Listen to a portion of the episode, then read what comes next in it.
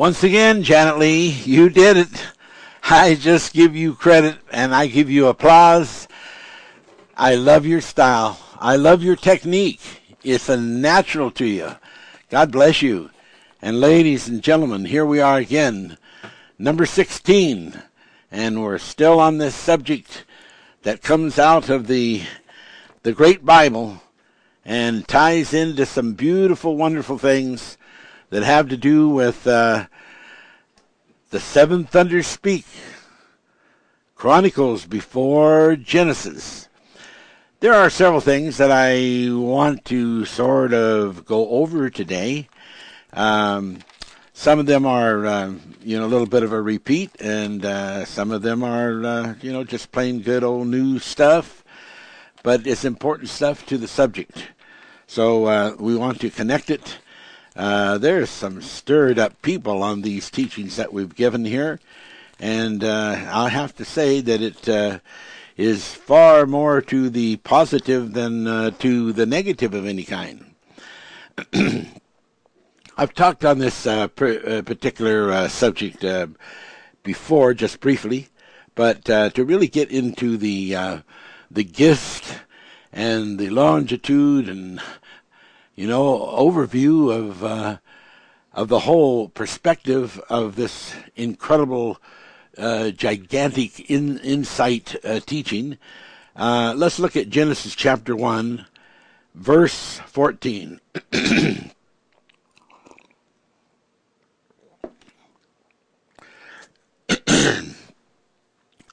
All right. Here we have a verse that is a determination verse. It is a it is a verse that um, that is saying something that is going to affect a whole bunch of other things.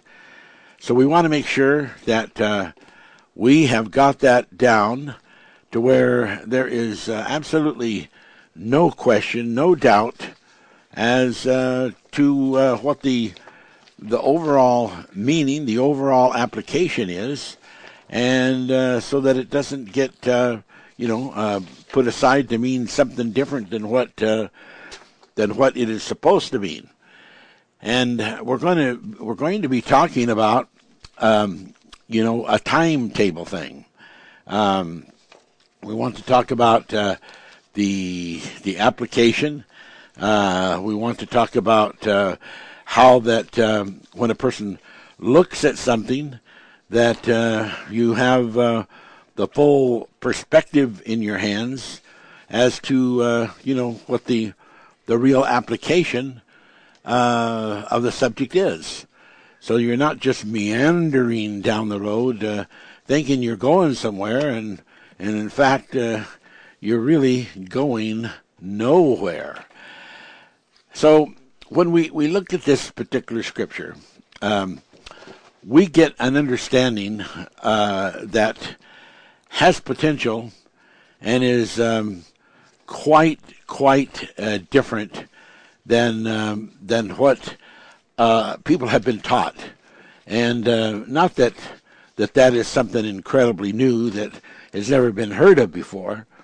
That um, there's things out there different than what has been taught because that sometimes sort of gets to be uh, an expectation, especially in this day in which uh, we are uh, living today, uh, as far as uh, people coming to uh, you know the correct stance of of uh, mental uh, acceptance of what is really really the facts of truth and really not the facts of truth. So um, as we um, as we get into this, we we need to really see it from from the whole perspective without failing uh, to to miss any important points. So let us get ready to really uh, open this subject right here in in in Genesis, and uh, in this uh, forensic type of scripture, chapter one, verse fourteen. And God said, "Let there be lights in the firmament of the heaven to divide the day from the night." and let them be for signs and for seasons and for days and for years. Now, what we are looking at here is a setting, a setting that is giving a determination as to the relevance of time and the application of time. And it's, it's very important because um, you've got people saying, you know, uh, when it talks about the days, that the days uh, have to mean a 24 hour period uh, because, you know, it's day one, day two, day three, day four, and because there is, um, you know, um, a morning and an evening, and the morning and the evening are applicable to to uh, you know Earth kinds of days, and um, and and into all that kind of of, an, of a span of thinking. They say that without realizing that the um, the first day uh, described in verse five, and God called the light day, and the darkness He called night, and the evening and the morning were the first day. And yet we know that when we look up the word uh, you know, uh, in verse 3, and God said, Let there be light, that that particular light is a different kind of light than the sunlight and the moonlight. And it actually means aura. And so we are talking a spiritual experience here. We are talking an absolutely spiritual experience. And we're talking, when it says a morning and a night, we are talking the emphasized point of the division of light and darkness described in, in verse 4 of Genesis, and God saw the light that it was good, and God divided the light from the darkness. And we see that same thing in the 14th verse that we read. And let there be lights in the firmament, firmament of the heavens to divide the day from the night. Let them be for signs and for seasons, for days and for years.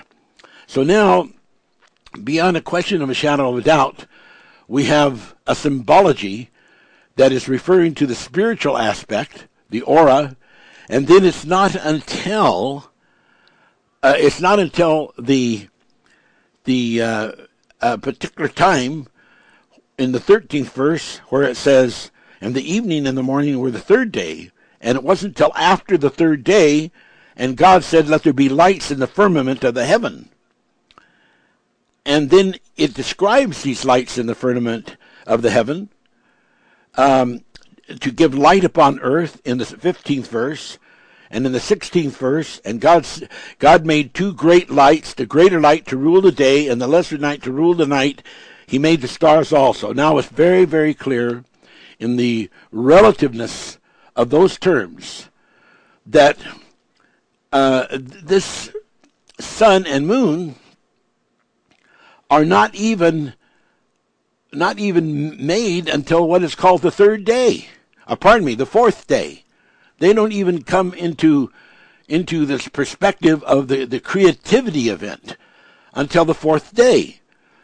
And when we look at that, and we refer to that in the second chapter of the book of Genesis, and the fourth verse, as it is, as it is explaining something very different about these days when it says these are the generations, or we could say ages, but generations is a good word because you have both the idea of, of the perspective of, of time as generations involving the longevity of, of the creation of each particular uh, specific creation. Uh, but you also have um, uh, in, gendered in that the definition of ages. So these are the generation ages of the heavens and of the earth when they were created in the day, in the day that the Lord God made the earth and the heavens. Now, if we would consider these two different divisions, the spiritual creation and the physical creation, and that the first uh, uh, relative part of this book of Genesis is about the spiritual creation, uh, which, in its own sense, even though it's spiritual, the subject is about a physical creation.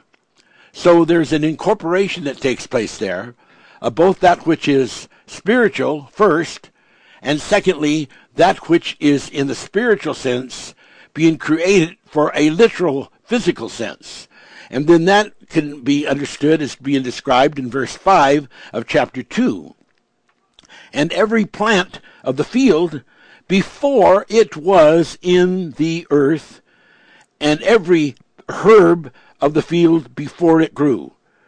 Now, let's not get into some kind of um, particularization, whether we would want to say that just referred to a, a, a, a small portion of something, because it is very um, effectively dynamic in its um, definite uh, positioning when it says, and every plant of the field before it was in the earth, and every herb of the field before it grew. And the Lord had not even caused it to rain on earth, and there was no man to till the ground. That means there wasn't any kind of a man. Wild man, primitive man, soulless man, uh, in this particular episodic vision that is being given. Now, with that in mind, we see that this refers, this first portion, uh, uh, portion here, where something is being created in a spiritual sense, and we know that the Elohim, the gods, are involved in this. Last week we did a discourse showing you these various names of Elohim and and the Tetragrammaton, and how that these words uh, cannot always be understood uh, to mean, uh, you know, uh, uh, God as on the spiritual side, because sometimes the term God and Lords were used, and they actually represented the gods of, of, of darkness. so we see that even from the beginning of creation, the aspect of the gods of both darkness and light are are, are right potentially there. And and uh, someone might say, yeah, but this is this is uh, even be, before Satan. Um, it it it uh, uh, need not to be emphasized the thing about before Satan because it was not before the Gogs and the Magogs, and uh, the um, uh, beautiful rendition that is uh, given to that subject in the uh, Seven Thunders is uh, absolutely a, uh, a, a work of collection. Uh, it's found on page 64, and it interprets a combination of Ezekiel 38:17 and Ezekiel 39, 1 through 2, um, in a paraphrased form. And it says, O Gog, are you not the one of anterior beginnings? that I spoke to my messengers, servants to prophets, seers, saying in latter times you would come against God's defenders, another description of Israel, and um, the defender of humanity speak to Gog, the principality, image from worlds past, image from worlds past, and say, the Lord is against you, Gog. Therefore, when your image is regenerated from the depths of the sixth dimension to be used against the leaders of God's defenders, I will expose your secrets. Now, there is, therefore, a very important thing to understand that when you are into this revelation of the the energy dot, and when the energy dot reveals that there is nothing of a profound uh, uh, confession of, or a, a, a, profound happening that is lost.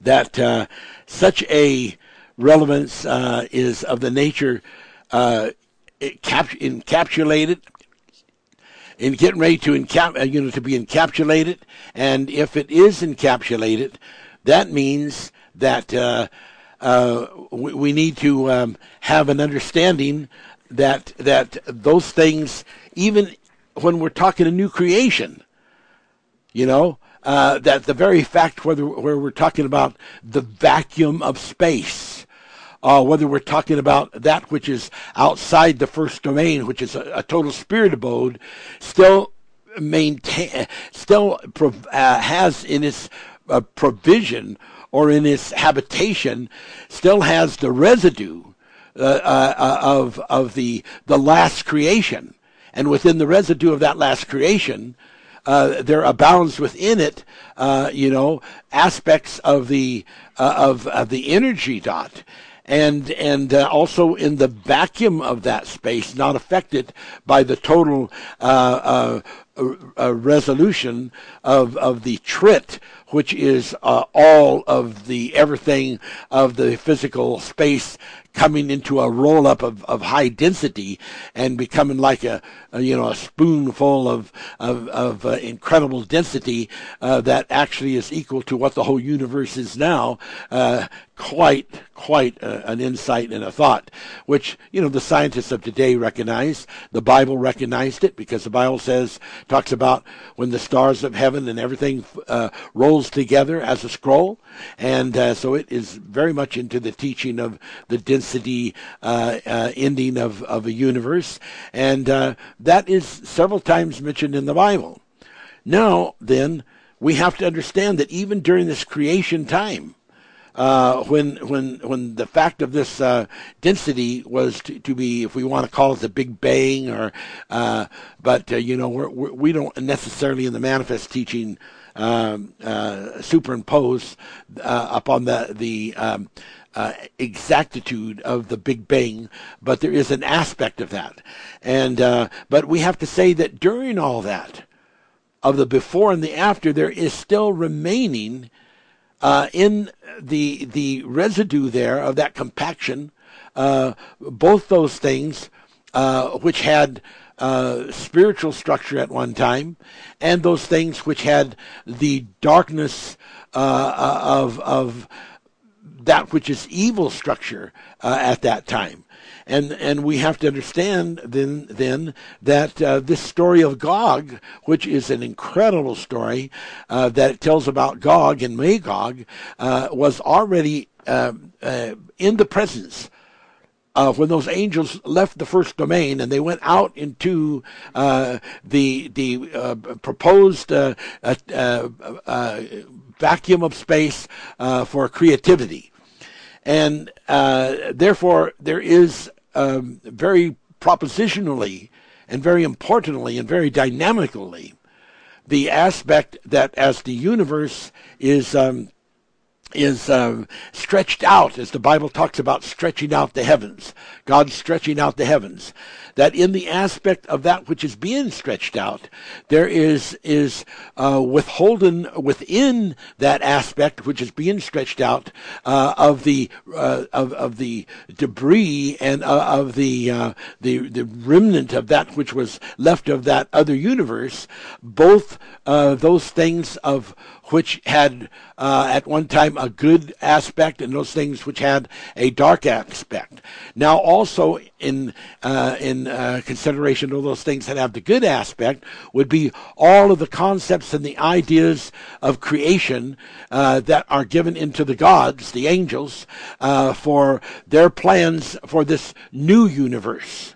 And so that whole aspect is there, uh, just like that aspect that I read to you in, in the second chapter of Genesis, fourth verse, that all of the seed and the concept of, of, of, of the herbs and, and of the plants, uh, before they were ever in the earth, was all cre- created in the mind of the angels and, and uh, was therefore poised, uh, for being put into, uh, uh, a actual, creation activity and and and uh, to be brought forth uh, as part of a literal creation uh, at some time, and to bring it from out of the the spiritual aspect, which, uh, as far as the physical aspect, uh, was only in a virtual state, and then to transfer that spiritually uh, um, aspect that is only in a, a, virtual state as far as the the physical is concerned into uh, from the the abstract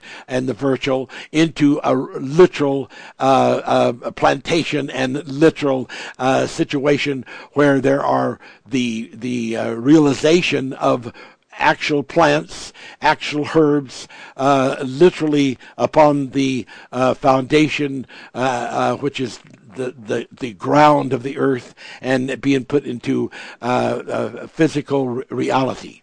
So now, as we begin to begin to see that and understand that, and understand that how in the Bible that, that Gog keeps coming up, how that, that there's Gog in the Old Testament, how that um, it, it has various prominence, and how that in Ezekiel, Ezekiel is constantly warning about Gog and, and Magog.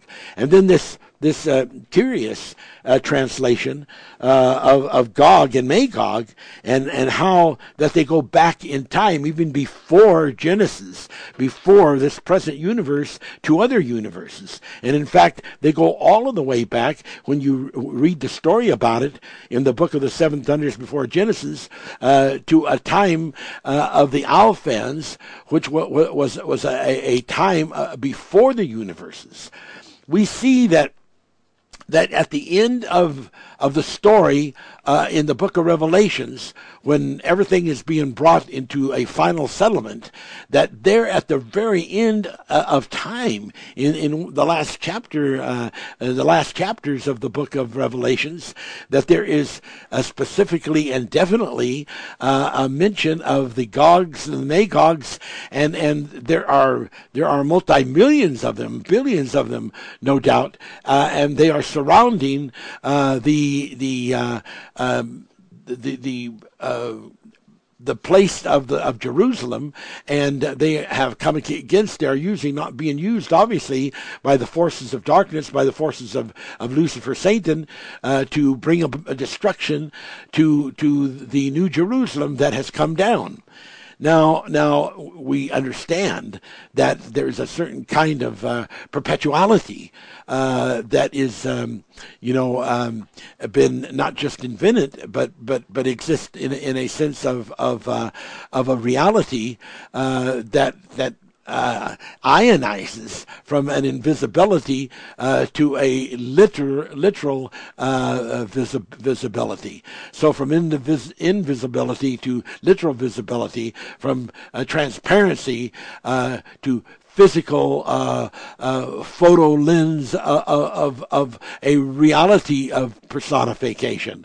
Uh, this thing of the Gog and the, and the Magog is something to be accounted for and not anything to be left dangling w- without the resources of reality being put to it so that a person can really factor what the story of the Bible is and, and how that it meshes with a depth of, of reasoning uh, as to why Jesus, when he spoke some of the mysteries of God, spoke them in parables, because otherwise those stories could not have been explained without without so much uh, context and and so so much rhetoric uh, that that uh, it would leave uh, the minds of people without having any impression of what Jesus was saying. But the parables did leave an impression and also left a word which eventually uh, the the prophets and seers of God could could uh, translate and interpret, so people could really see what the depth of those messages and teachings of Jesus Christ and the apostles and and, and prophets of God were. So so important is that that the Bible teaches us that the seven thunders uh, cannot even be uh, uh, initialized in, in especially brought to their finished mode uh, without uh, it being understood that that uh, those things first would be revealed to God's servants, the prophets.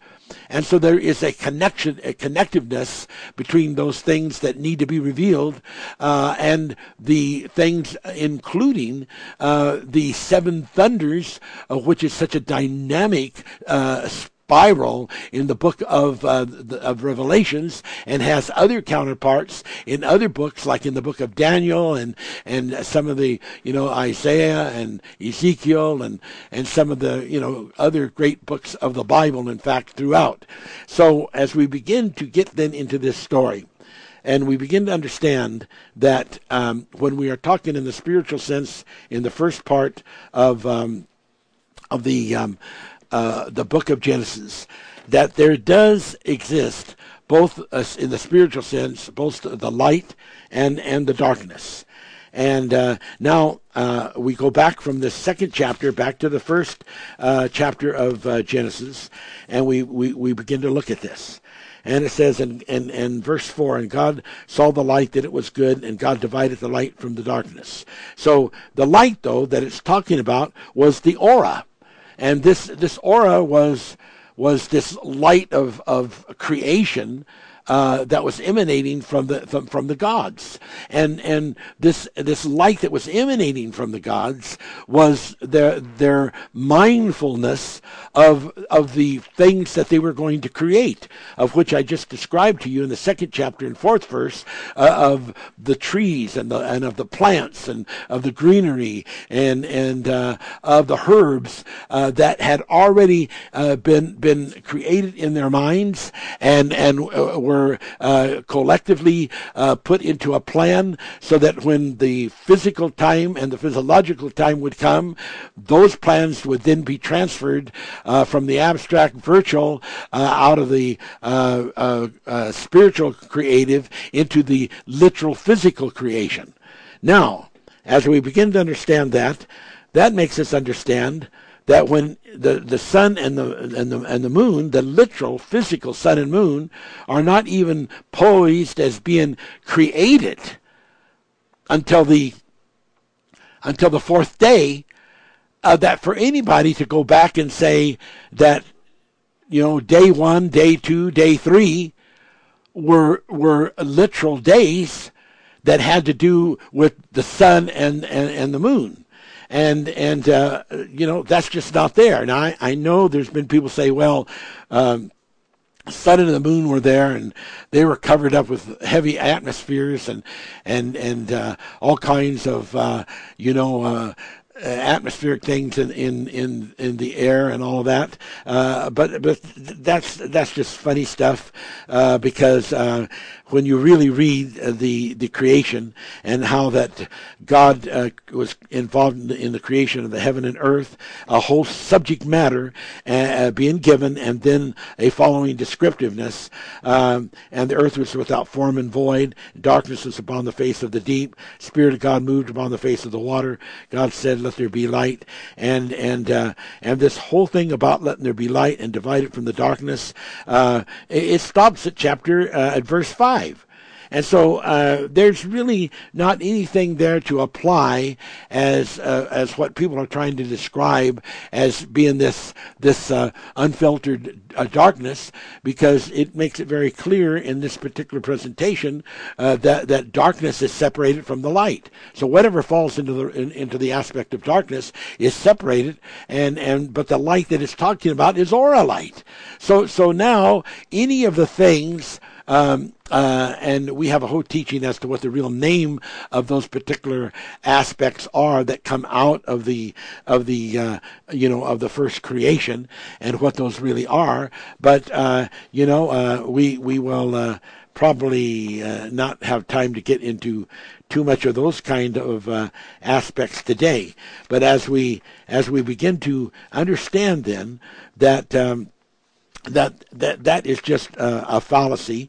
Uh, there is no no such thing as uh, those not uh, being able to be clarified days because uh, and we're not talking uh, 24 hour days but generation days. There was no problem with that because there was clearly a God thing that He made to separate the days that were called daylight from the days that, that were called darkness, or or from the division of that particular aspect of what uh, involved the principalities of light and the principalities of darkness, uh, even though the principalities were still embedded in the energy dots that belonged to other worlds of the past, but that that forever go on uh, in their representation of experiences and happenings uh, that belong to the past universes, and even beyond that uh, to to the uh, to to the age of the Alphans, uh, which was before the universes. Okay, now we're really getting a lot of uh, heavy stuff into this, and we won't we we don't want to get you confused, but um, I'm just going to keep hitting this until I I feel very sure that you can uh, differentiate from the prime primus glory, the prime ultimate being, and uh, that which is just uh, uh proclitic densities that belong uh, to the uh, to, to the, the worlds of the past that are in this high state of, of condensation. because those things are have to be understood, and have to be understood how that there are punctuated points uh, that do have uh, the potential of mental image identities. And uh, those uh, can be um, uh, brought out of their torqued and squeezed compressiveness. and those um, energies can be expanded to understand what those great past representations uh, were really about. And uh, as I started to say, there are words that we use to describe uh, these differentiations uh, uh, that are uh, collectively involved in these condensations of past universe.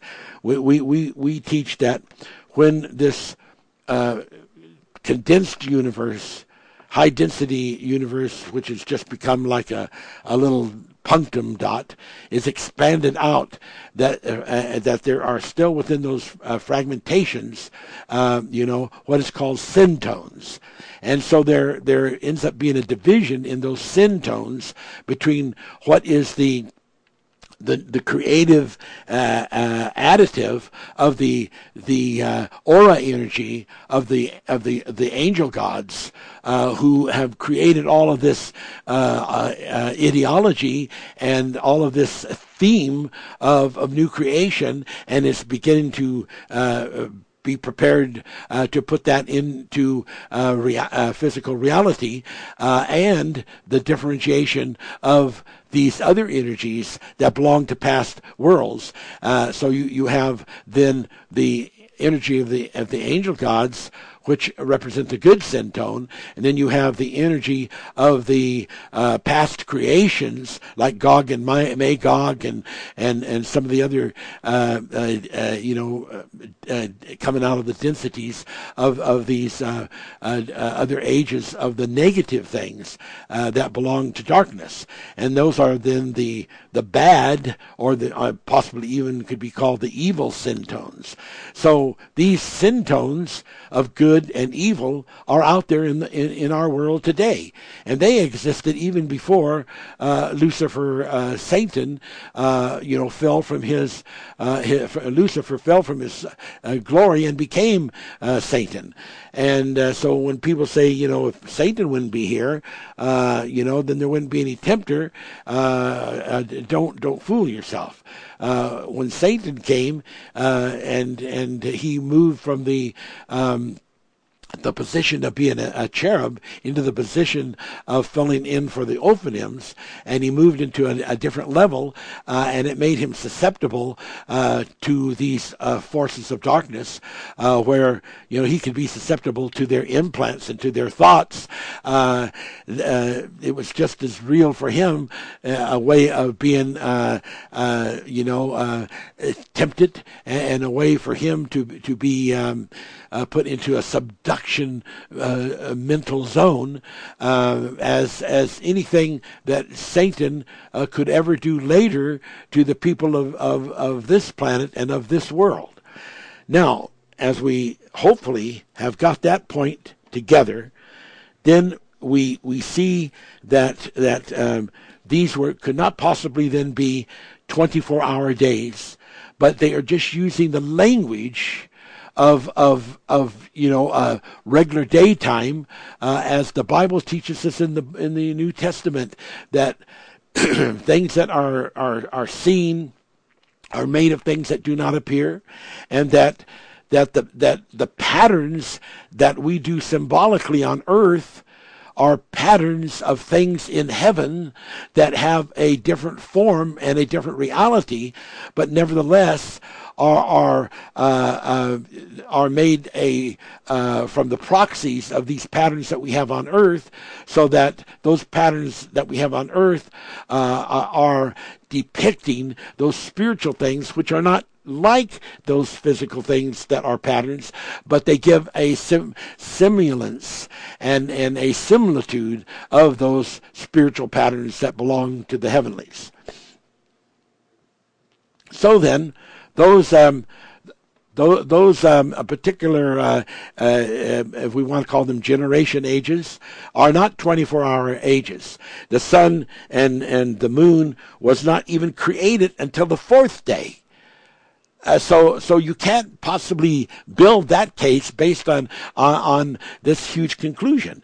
Now, when we look at this thing about the the the uh, sun and the moon, we have to understand that the sun is a star and and so when it says and and he created the stars also, the the sun is like one of those stars of the also. And and when we talk uh, in in terms of the age of the sun, we don't talk in in, in terms of, of days. We don't talk in terms of of of uh, you know um, weeks or months.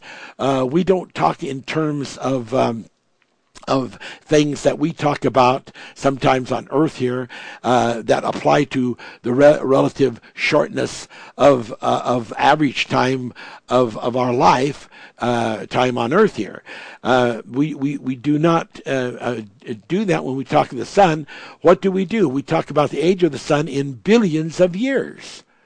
That is the language when you refer to, to the stars that is the language when you refer to our sun, which is a star, as to its age. You know, we'll say, you know, this this uh, sun has been around for five billion years, and it's going to last several more billions of years.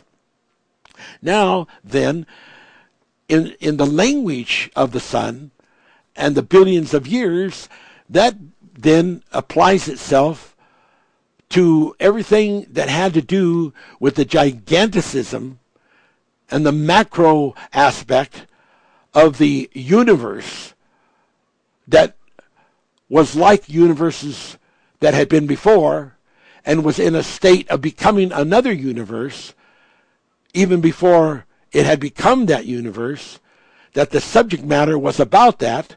Therefore, we're talking about the language of this of the stars, and it goes it goes backwards and forwards.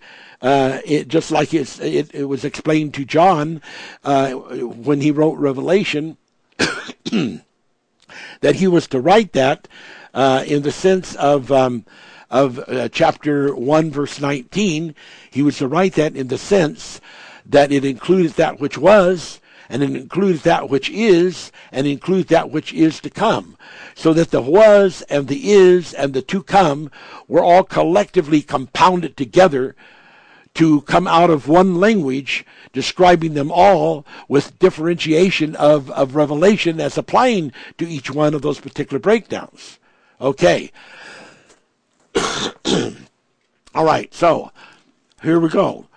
Now, as we understand that, then we could come back here and we could say on chapter five, uh, 1, verse 5, where it says, and the evening and the morning were the first day, we could say, you know, that's in the, in the terms of, of the sun, a billion years. Then we could go down to verse 8, and the evening and the and the uh, million and the evening and the morning were a second day.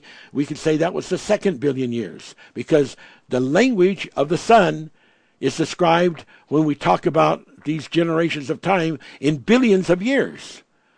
So when we're talking in the language of the, of the star, which is star time, we're not talking minuscule language. We are talking elongated language. And that's what we are in here in these first few verses, especially of Genesis, because because the earth is without form and void, and even though it, it says the earth without form and void, it really isn't the earth. But unless you use the term earth as describing what you were intending to make, then there would be no uh, uh, sense of, of relationship as to what that void uh, uh, recognize, uh, could be recognized to be, and without form could be recognized to apply to. But when you say earth, you're saying this is what we're going to make, and at this point, it didn't have any form.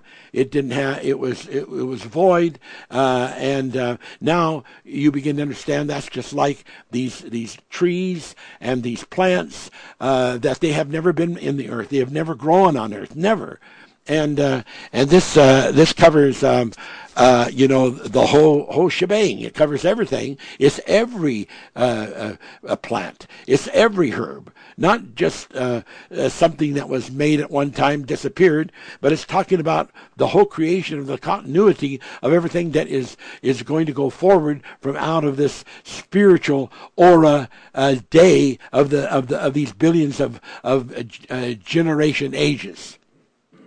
So we have these billions of generation ages. And someone say, billion, you mean these angels had to mess around for like billions of years? You have to understand that in, in, in time uh, ship, uh, the angels have no effect. It does, time does not affect angels. And, and since they, they are used to living in eternity, where time never has any uh, any, any kind of ceasing from per- perpetuity. Uh, uh, uh, their way of, moving and thinking is totally incorporated in, in a different aspect of reality. They may create one little facet and then spend what we would consider years and years and years of just uh, praising, worshiping, and thanking God uh, for giving them the clarity of that one aspect of creation, which is only being created in the sense of a of a mind creation and uh, and because the most important thing is to pay tribute to God and give worship to God and to glorify God, which is a two-way, uh, you know, kind of river. The river flowing out uh, uh from God and the river flowing out of the of the of the gods of their innermost being and these rivers coming together and touching, and, and as they touch, uh, the praise and, and the, the worship and the attributes uh, are all meshed, and, and there are these periods of, of ecstatic, incredible glory that happens, into which the angels during this time of creation are, are just in, uh, you know, in, in this incredible uh, uplifting uh, modes of, of worship and, and, and, and shouting unto God and praising unto God. And they never get tired of that. They never becomes weary to them. It could just go on uh, for, you know, uh, time without any, any point of, of, of visible end. And, and so anyway, during this million years, that a billion years, that is, that is really not any uh, objective of interference. Okay, and then we get to the um, uh, to the third day, and we've got uh, three billion years. Now, when we get into the fourth day, where the sun and the moon are created, we have uh, a thing that we teach called overlap, and this is where this actual day, where physical things are beginning to be created. Um, that if you take and you read this whole fourth day, it is all about the creation of the sun and the lights. It doesn't show anything else being made there. It's all about just the, the sun and the moon, and so it's it's um, it's the transitional point uh, that is happening between the um, spirituality and bringing forth uh, the abstract virtual into a realization and so this whole day of the fourth day is is is uh, is an overlap because um, when we we see here in um, in the fourth day. Uh, it says, God said, Let there be a firmament uh, in the heavens, divide the day from the night. Well, uh, that is an overlap of uh, chapter 1.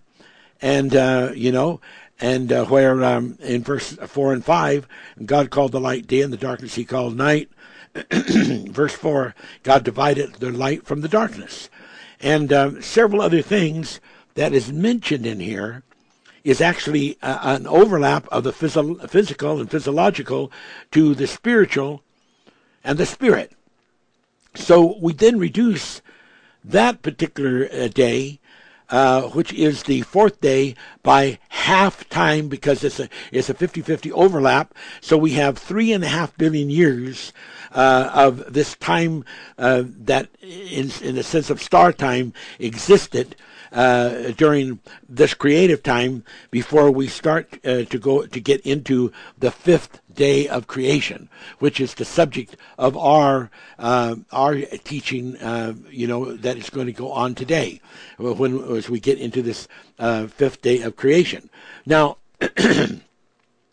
just before we get into the fifth day of creation, uh, I had a couple people question a couple things that I said in my last uh, uh, teaching.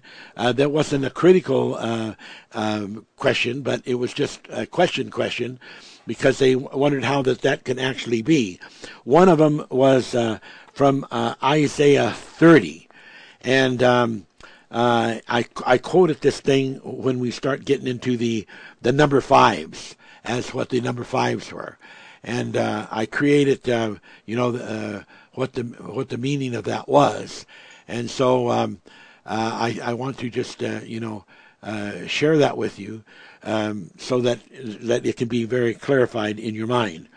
So we'll look at Isaiah thirty seventeen, and thirty seventeen says this. For thus saith the Lord, the Holy One of Israel, In returning and rest shall you be saved, in quietness and confidence shall your shall be your strength. And then skipping down to verse seventeen, one thousand shall flee at the rebuke of one, and at the rebuke of five shall you shall you flee till you be left as a beacon upon the top of a mountain and as an ensign upon the hill. So let me finish reading this other part. Uh, verse 15 For the Lord God, the Holy One of Israel, in returning to rest shall you be saved in quiet, and in confidence shall be your strength, and you would not. Now we have to get into the contextual aspect of, of what this is talking about. And so, in order to get into the contextual aspect of what it's talking about, chapter 30, verse 12 says, Wherefore, thus saith the Holy One of Israel. So we have to understand uh, that the subject is to a whole nation uh, called Israel, a whole nation of people. So when I down here talk about uh, at the rebuke of five shall you all flee, and that this is a multitude, contextually it is, because if number one you take in verse 17, 1,000 shall flee at the rebuke of one. And then if you were just to take this on a straight uh, um, mathematical uh, basis, uh, without getting the exponentially uh, the exponential aspect involved. Um, one thousand shall flee at the rebuke of one. Then you'd have two thousand refu- uh, fleeing at the rebuke of two. Three thousand re- uh, fleeing at the rebuke of three, 4,000 uh, fleeing at the rebuke of four, and 5,000 fleeing at the rebuke of five. When you put uh, these things which God has put on these other people that are really not of God, but to bring about this corrective uh, uh, thing upon uh, Israel, which is the whole multitude of Israel, then uh, contextually we have uh, here just from this simplest math, 5,000, which could even be considered a multitude, but exponentially, when you get into God's ratios and how that they exponentially increase, even when that uh, anointing and capability is put on uh, people that are not of the spiritual side to use to uh, bring about a corrective to the the people that are called to be spiritual but are resisting it and and so uh, we can see that contextually that what I said was actually uh, very very correct. Now then, uh, when I talked about the Star of David having five points, um, that uh, is is uh, a little more of a doing to show you, but I am going to show you. But just before I do show you, I want to. Um, um, um well, uh, let's see here. No, let's let's go. Let's just go ahead and and I was going to say uh, I'll, I'll, do another point before I got into it, but let's just get that out of the way. This thing of the of the five pointed star as versus the six pointed star. Now, the difference is really quite important. uh, when we start getting into the pentacles and when we start getting into the the the, the five points versus the six points. Now, uh, most of the stars, uh, you know, that are being shown today to be the Star of David, are um, actually um, are actually uh, hex, hexagonal, so to speak. Uh, they're hexagons, and and um, so uh, I want to to uh, to show you that uh, that that is actually not uh, not the, the the true um, uh, symbol of of the Star of David, and um, and I'm going to say, and and this will probably upset upset a lot of people that uh, think that they really know the truth and really think that pentagrams are uh, satanic and and witches uh, uh, love them and all that kind of thing. But I'm going to say that when I'm referring to the five-pointed star, I am referring to uh, to uh, uh, you know uh, pentagrams, and and I want to show you why that is a pentagram, and that it's not a hexagram. So as we um, begin to look at this and begin to get some ideas of this Star of David, it is very, very important to understand what the difference is. Now, first off, we have to understand that the triangles that are supposedly used to form a hexagram, uh, and the only way they try to get around to it by to say that it's okay to invert one and you and you have one upright and the other one inverted to to make this Star of David, um, is by it becoming a compound, which uh, you know does have a very uh, complicated mathematical solution that is really not totally satisfied because mathematically triangles are parallel and they are one above the other and do not actually form a hexagram. So there is a lie in there that that is involved in this whole idea that uh, the the six point hexagram is really the Star of David. Now the other thing about the the uh, pentagram is its meanings and its history, and and uh, all of the uh, the hierarchy of revelation that comes out of this uh, particular uh, you know uh, uh, uh, uh, capability to take a pen and to draw with a single stroke uh, uh the the complete Star of David, uh, to the point that it is even known as the the endless knot. Y- you cannot do that with with the hexagram. Uh, but with the pentagram, you can. You, you can just start with a, a, a period with and, and you can, can completely draw this. I remember as a very young uh, boy uh, drawing the, the uh, this star of David, and and when I did draw it, I would always draw it as a pentagram. Uh, at that time, I didn't even know all the the historical aspect of it. I just felt it by the Spirit that that was that was the right thing. And uh, so as we we get into this, um, we begin to understand that this was very much connected to the five books of the the Pentateuch, uh, which are the five books uh, that are uh, basically um, uh, re- uh, credited to Moses for being the author of. Although we know that from the language in there, there were other people that sometimes uh, put in some writings in which they described the death of Moses and and and certain applications that pursued after his death within those books. So we know that there were other people, uh, uh, in addition to Moses, that was involved in the Pentateuch. But the Pentateuch means five. And so this whole idea that, of the Star of David. Now, some people say now the now in the Kabbalah, uh, which is a very very ancient book. Uh, you know, you you you've got these uh, different kinds of of, of uh, uses of of different kinds of symbology. Uh, but just keep in mind, regardless of, uh, of, the, the of that particular book of the Kabbalah, that the the Tetragrammaton uh, that is taken from the from the five books of Moses is of a much older era, and this is this is factually, uh, so that historically it is a much older era and existed before the Kabbalah was even written. So, so you can't just suddenly uh, go into the Kabbalah and try to make a point either for or against this thing of the of, of the hexagram and and the and the the um, uh, v- various uh, applications of the pentagram uh, from the Book of Kabbalah. We're not knocking the Book of Kabbalah. Uh, we're just making a point here that, as far as historically speaking, uh, the, the, the the Pentateuch is older uh, by far than than the Kabbalah. Now, as we we go forward, then and uh, you know we consider these various pentacles, and uh, we begin to look at these. Um, and, and, if we want to think in terms of, you know, really old writings and and paintings and so forth, uh, you know, and uh, get into uh, all kinds of other ideas.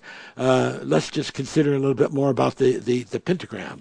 Uh, in the very very ancient uh, Christian ideas, uh, the, the pentagram represented the five wounds of Jesus Christ. And um, and and the Pythagorean uh, type of, um, of, of knowledge uh, that was carried forth at the Platonic Platonic uh, Platonic uh, schools, which includes the name Plato, um, were were all about uh, these aspects of uh, of the uh, the pentagram. even the the three kings from the east uh, you know, the Magi, uh, which is from the is the name from which the word magic comes from is the Magi. Uh, that that uh, uh, they were represented by the pentagram. So um, there's some things that happen during the time of the Christian church uh, when they begin to burn hundreds of thousands of innocent people uh, claiming them to be witches and claiming them to be, you know, marks, mark of the beast and uh, and uh, so forth like that. That something happened to the the pentagram. Uh, it changed from being the symbol of of spiritual and holy things uh, to becoming the symbol of of a goat that represented the devil. And uh, so uh, the, for, so for the first time in history, became associated with evil, but originally it was not.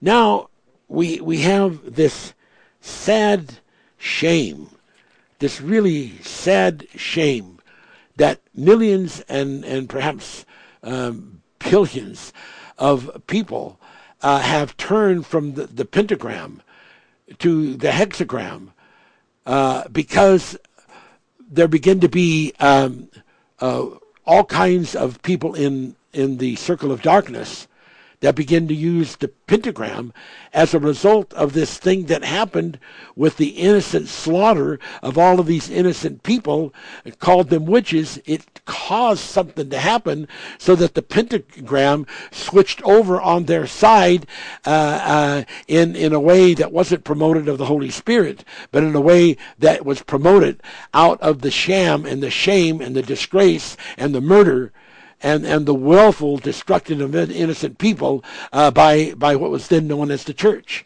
So, so today uh, we have uh, uh, been been the church world has been fooled, and they have given over the the, the proper symbol uh, to the forces of darkness, and and so the devil he's, he's not stupid, he's smart. The evil forces are not stupid, they're smart. They want the pentagram. They know of its really original true relevance, and they want that for their symbol, and they've taken it over.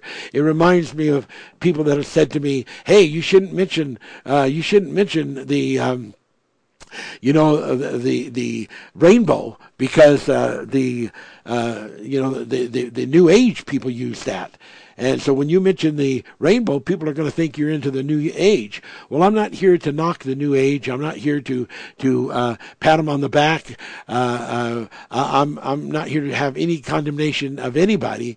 But but I want to tell you, uh, uh, just because uh, some group out there of people are, are uh, uh, you know using the symbol of of the covenant that God made to the people of the earth that says this will be your sign.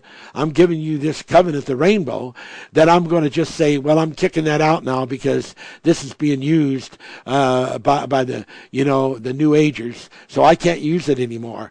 And and the same kind of thing has happened with the the pentagram. People say oh you oh you mustn't use that pentagram to represent the five the the five five, uh, you know, uh, uh, pointed star of David, uh, because if you do that, why, oh my, well you'll be you'll be uh, helping uh, the evil force, and and ladies and gentlemen, that is just a bunch of absolute garbage, and I will not give in to it.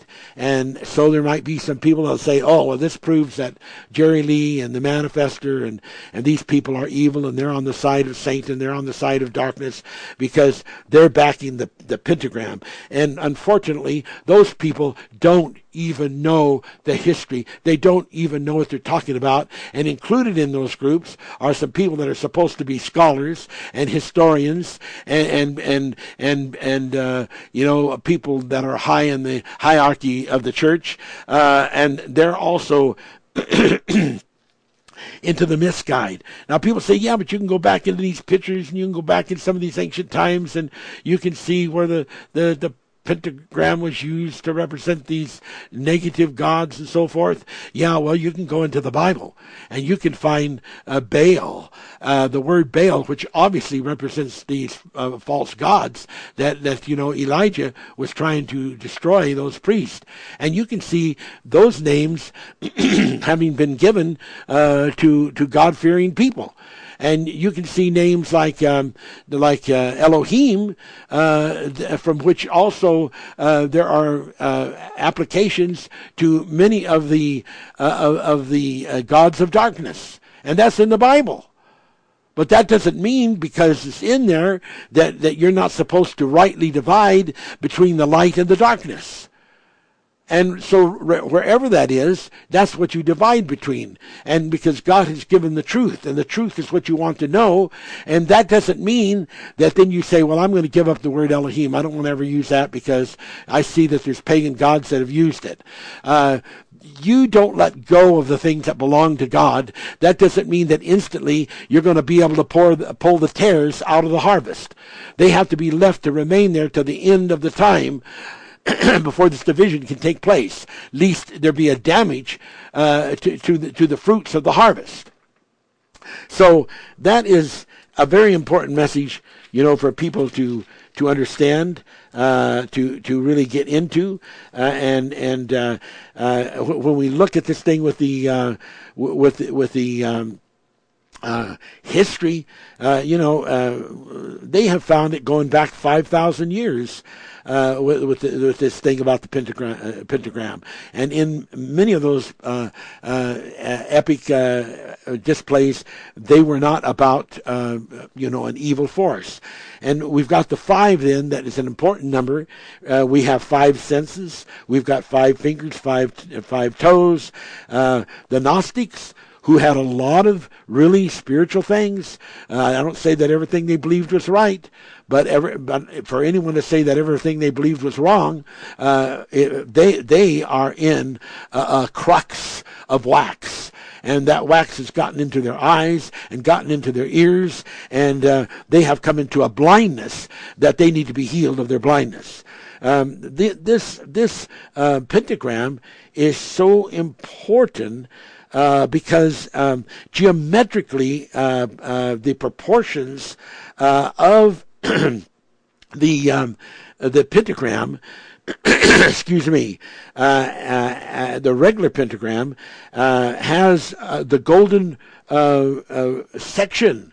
Which is also called the golden ratio, that is numbered sequentially within the the pentagram, and um, then that ratio of the uh, uh, of the golden uh, section or ratio uh, also includes the very foundations of the uh, Fibonacci the, the, the Fibonacci uh, series of numbers of that incredibly uh, fantastic series of numbers which I uh, preached and spoke to you a while back on.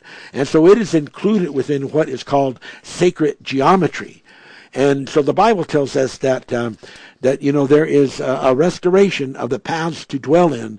Uh, that that God is is raising up a people that are going to get back into the the the truth uh, that that that the Bible teaches symbolically, and um, and you know uh, there are billions of people out there that have been misled into paths that are steeped into false ideas and concepts and uh, God wants uh, to to uh, deliver them.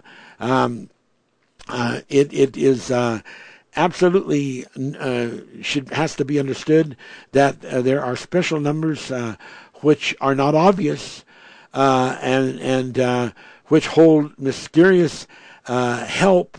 Uh, within the, the pentagram, if they were understood, uh, called the golden ratio.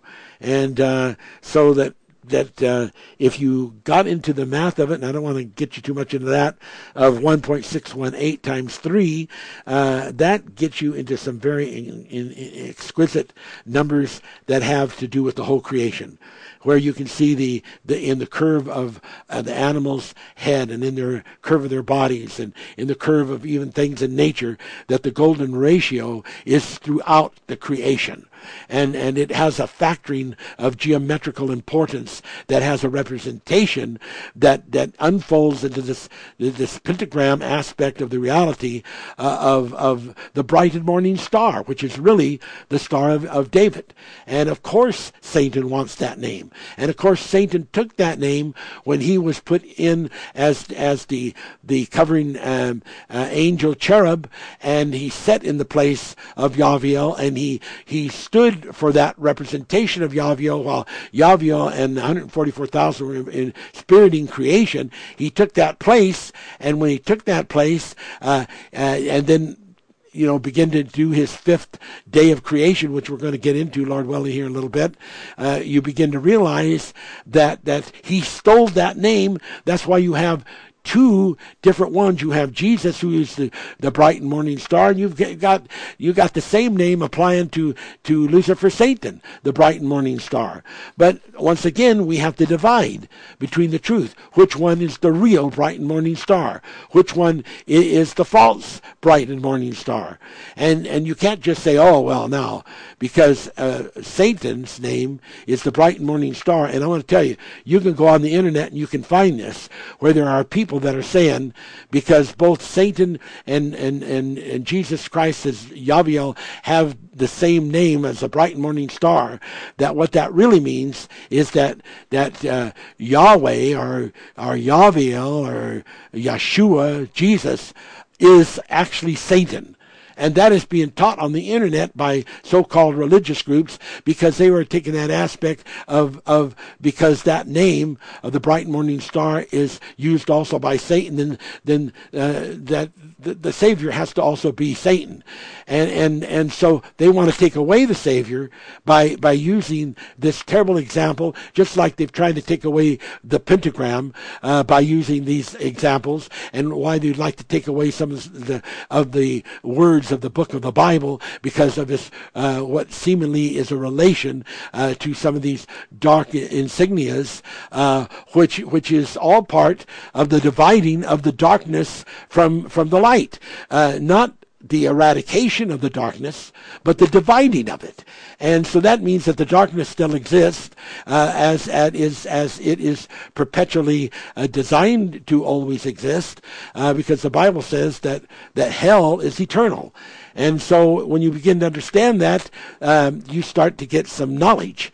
As you begin to get this knowledge, uh, you will change from ignorance uh, to the to the the wonders uh, of God's incredible beauty and uh, and you know uh, revelation of of the things that uh, that he he has in store for his people. So praise be the name of God. Okay, now we got to get back. Um, uh, to to uh, some things that I didn't quite finish up on with in Genesis with this chapter one verse fourteen. And God said, Let there be lights in the firmament of the heavens to divide the day from the night, and let them be for signs, for seasons, for days, and for years.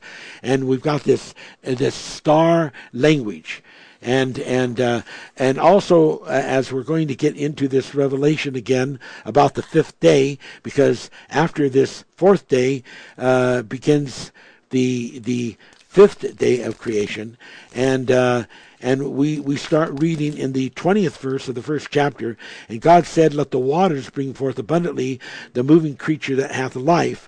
And, and how that we taught uh, last week that how that these these uh, uh, waters actually represented uh, the the um, uh, cherubimic angels of uh, Lucifer as he began to get them involved in the creation and the creation, like for instance, uh, of what was called the whale. When you actually look up the the the the word, it, the, the last list on that uh, definition is whale. The rest are land monsters and, and dragons. So so you, you have the creation then on the fifth day uh, that is poised there from being these waters, which I've given you all kinds of scriptures to show you that the translation of waters uh, throughout the Bible in many many different uh, uh, places of the Bible uh, show that the waters can and do represent um, you know know, uh, the the uh, can represent entities. Uh, and I gave you the scripture in uh, Revelations um, 17, verse 15, uh, in which an angel interprets the meaning of waters as representing people, nations, you know, kindred, tongues, and the eighth chapter of Isaiah, in which a whole army of the Amorites flood across the land, and they, they become a river, and so that the term river and waters actually does mean, uh, you know, people. And we tied that in within the four, the four genetic rivers in the book of, of Genesis, uh, from which came all these other kinds of, of, of pre-soul people that did not have souls, and they preceded uh, the first man, Adam, uh, who was the first man with the soul, but not the first uh, man in the sense of these uh, forms of, of upright walking um, man type of beings. Now, people, some people are going to say, okay, well, what about uh, uh, chapter one, verse verse uh, eleven, when it says, "And God said, Let the earth bring forth grass, her her yielding seed, and fruit trees, and so forth." Then, if in verse twenty, God said, "Let the waters bring forth," uh, how are we going to have a, a, a proper paradigm uh, of explanation? Uh, you know, uh, tangentially uh, uh, to to fill in what the meaning of the one is. Well, you know that would be a very good uh, question to ask, and I want to cover that for you. First, like if we want to. Um, um, get into interpretations of the word earth, we have to realize that that earth means different things. And in 2 Corinthians 4 7, it says, I have this treasure in earthen vessels. So we see the earthen vessels is talking about are human beings who have these treasures within us. So they, in fact, are called earth. Uh, we also have uh, 2 Corinthians 5 1, which says, If our earthly body, our earthly house, was dissolved, we would have uh, a house not made with hands. Once again, we are told that this is an earthly uh, uh, uh, uh na- name that means body, that means uh, house.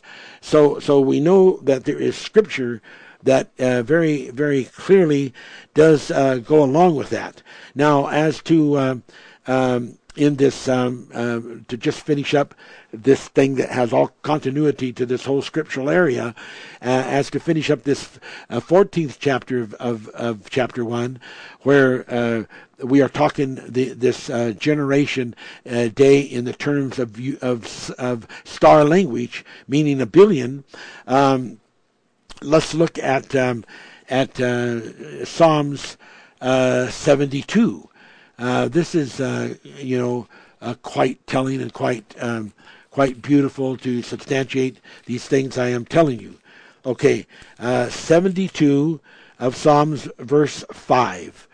And it says, um, they, sh- they shall fear thee as long as the sun and the moon endure throughout all generations.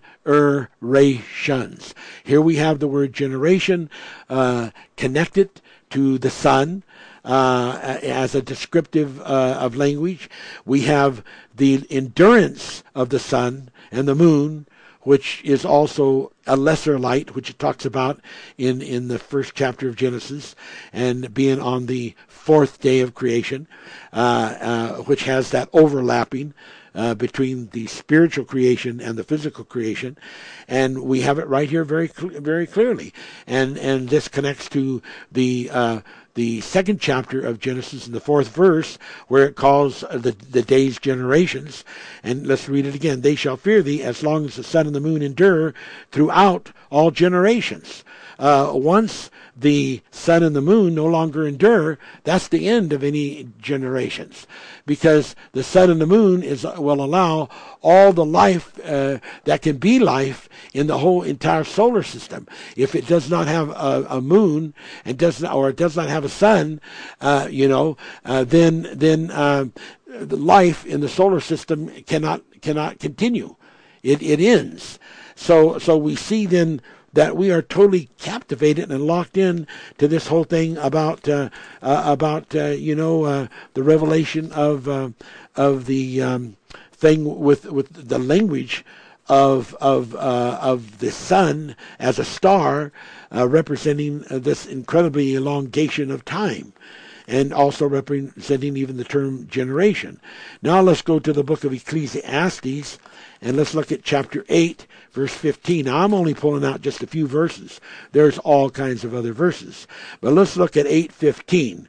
And it says, Then um, I commend it mirth, because a man hath no better thing under the sun than to eat and to drink and to be merry, for that shall abide with him all his all the all his labor, the days of his life, which God giveth him under the sun. Now you begin to realize that this whole aspect of, of the continuity of life is all tied in to star time. So that when it says here under the sun, it's saying all of these things are happening under the sun. And if they don't happen under the sun, they don't happen. And, and, and uh, we're talking in the phys- physiological. Uh, that is so extremely important. Uh, let's also go to Ecclesiastes 9, uh, verse 11. Ecclesiastes 9, uh, verse 11. I returned and I saw under the sun. I returned and I saw under the sun that the race is not to the swift, nor the battle to the strong, neither yet bread to the wise, nor yet riches to men of understanding, nor yet favor to men of skill, but time and a chance happeneth to them all. This whole race which is described in the 19th chapter of, of the book of Psalms, is all involved with star time under the sun. The sun is a star. So this, this thing that we're talking about, this revelation about star time, is exactly essential to interpretation. And without the essentiality of, of, of that being applied to the interpretation, you're getting off on, on some strung out, uh, limited factor of thinking that you can just talk about the 24 hours of the day, which the Bible says in the end that, that, that there's going to be forces of darkness that will think to change the time of, of you know, what we uh, have crystallized as, as day and night, earth time, and all those kind of factors are going to change. All that it would take to happen is a further uh, uh, a change of, of the the the axis. You know, uh, we've already had one change of the axis uh, that happened. Uh, you know, with with the Noah's flood. Uh, so that that the Earth is now on an axis, you know, of of two point, I think it's two point three four. And so when you begin to understand that, that that that that is the case, and someone says, "Oh, I don't think there's anything like that," that's because you just don't know the Bible. You just plain don't know the Bible. And the best thing when you don't know something is to keep your mouth shut, because otherwise you betray your ignorance. Because the Bible says, "Behold, they walk on in darkness and know not." That the very foundations of the earth are out of course. So we know by the Bible that the earth is not in the same course that it had when the Garden of Eden was was a flourishing garden. That that that the the flood so shifted the mantles uh, of of the earth uh, that this this great shifting and moving of the weight actually caused the earth to tip. Now there was a huge uh, vol- volcano and and and uh, uh effect in South America that they say actually changed uh, the the axis uh, one percent 1%, and this was, you know, fairly recently uh, in our modern past. So we know these things have happened, and they are still happening, and there's still things going to happen in the future. We could have something that would cause the axis to be changed even more, and, and as a consequence of it, this whole thing we try to say about about tw- 24 hours would be totally out of kilter, because there would, would not be these same uh, hours that would apply to them because of, of the axis causing the Earth to get even more out of course, therefore changing the relativeness of that time to what people are trying to pronounce as being a, a, an absolute uh, uh, unchangeable factor and, and a constant. And so don't listen to these people that don't know what they're talking about, that are trying to make some point, and all they're ending up doing is turning off people that have knowledge, turning off scientists, turning off technicians, turning off people, making atheists, atheists out of them as far as being able to believe the Bible because they have achieved uh, trying to prove to these people that the Bible is teaching something uh, that the Bible never did teach. And as a consequence of the Bible supposedly teaching those things, people say, well, if that's what the Bible believes, I don't believe the Bible. Consequently, then they are cut out from the message of the Savior, cut out from the, the tremendous message all leading up to the Savior from the Old Testament to the New Testament. So we know that the knowledge of the Lord is going to cover this, the, this, the, the, the seas as, as, you know, as, as the waters cover the earth. It's going to, and the, and the knowledge of the Lord is going to cover the earth rather as the waters and the seas and oceans cover the earth. And, and we believe that this manifest word is part of, of, of what God has in mind to, to enrich in people and ingenerate in people uh, this knowledge of the actual truth of this incredible Bible, this incredible word, this word that is so sensational that there is just uh, uh nothing, nothing that, that can compare to it, you know. Um, let's look at one other scripture in uh, Isaiah 45. Uh, in Isaiah 45, um, let's look at, um, uh, let's say, verse uh, 8. And uh, in Isaiah 45, verse 8, it says, Drop down, you heavens, from above, and let the skies pour down righteousness. Let the earth open, and let them bring forth salvation, and let righteousness spring together. Uh, I, the Lord, have created it. Now, it's a message. It's it's a message about the earth, and and it's a message about the heavens, and it's a message about the the skies, and and uh, and and and it's a, a message then that we can really pick up as we begin to add to it. Uh, verse six. Oh no, actually, let's start from verse 5. I am the Lord, and there is none else. There is no God beside me. I girded thee. That has to do with the lattice, the, the atomic lattice of people.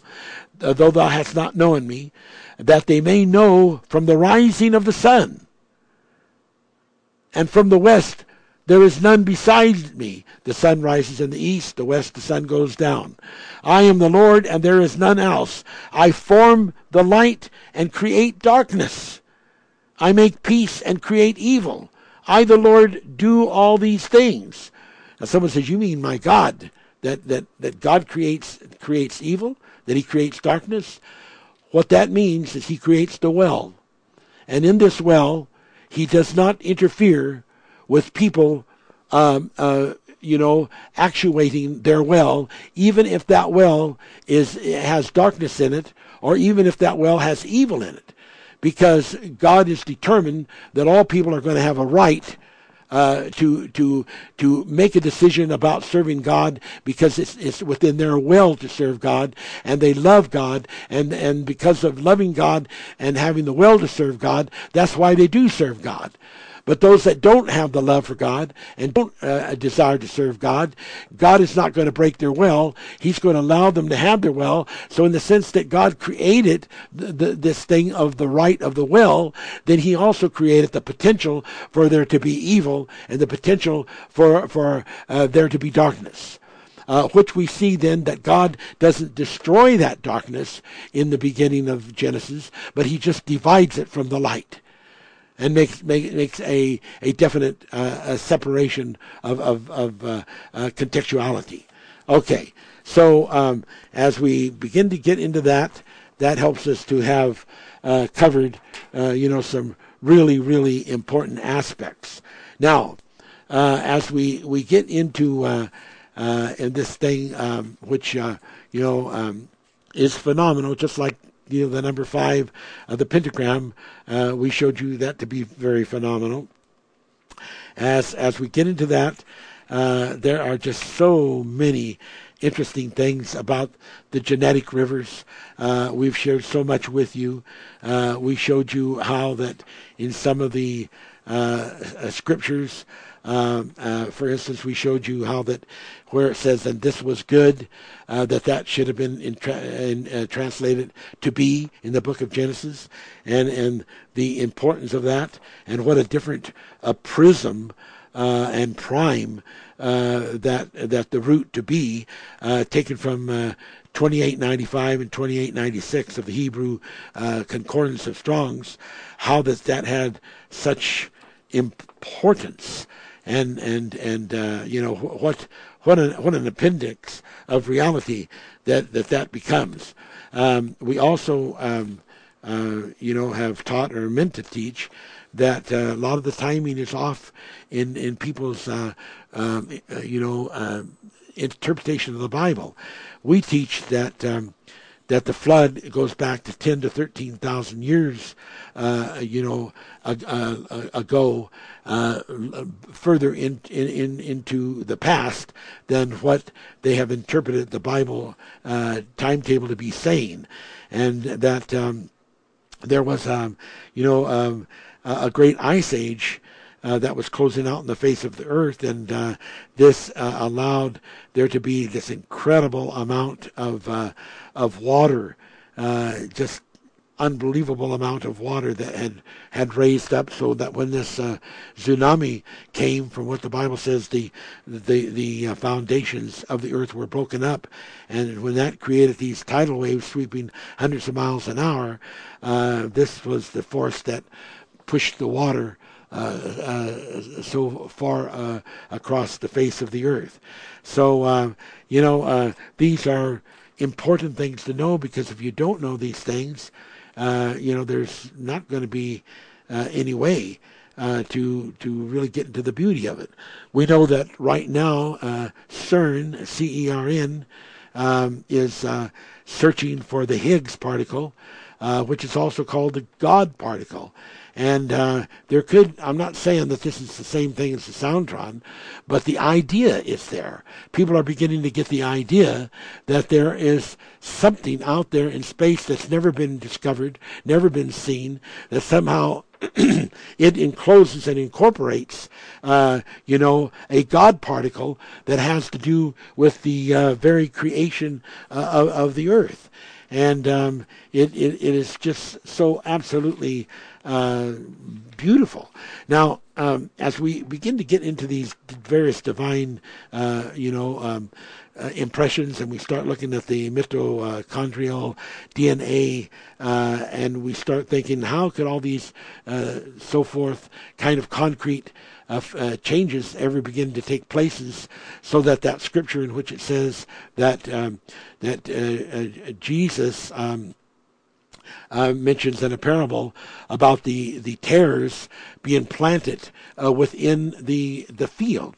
Um, uh, this all goes back to this thing of Genesis, where it talks about the earth brought forth these various kinds of of uh, of creations. We have to understand that Jesus did some teachings, and uh, they were very, uh, absolutely incredible.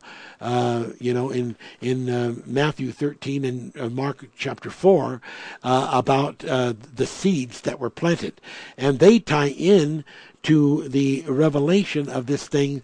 You know that that uh, when we talk about the ground, uh, another meaning of that is is a field. Uh, you know, the the the, the Bible uh, gives us uh, some really good uh, explanation of that. I, have just got to get into this. I sure. I'm running out of time, and I'm not still going to be able to, to finish this subject, and it's so very important. Uh, let's look uh, at uh, Mark 4. And, um, you know, and, and let's um, just read here, you know, what, what it says. Okay. Um, in verse 11, I like to read, And to you it is given to know the mystery of the kingdom of God. But unto them that are without, all these things are done in parables. So there are parables out there. And what the explanation is here, that they read these parables, but they don't understand them. And because they don't understand them, then they do not get to know the mysteries. Uh, only the people that have the understanding really get to know the mysteries. Okay, now let's look in uh, chapter 4 of Mark, verse uh, 3. Uh, uh, Hither, behold, there went forth a sower to sow.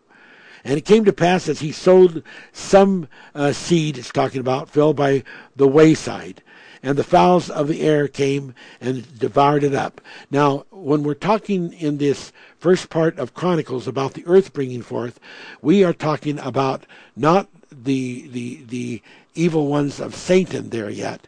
We're talking about the earth bringing forth. This is not not the later verse in which the waters, which represent the the uh, uh, cherubim, uh, co-owned demons of, of Lucifer, but we're talking about the the the, the gods, and and uh, and so they were called the sowers, and so this is a parable describing the sowers that that were involved in, in you know in this uh, creation.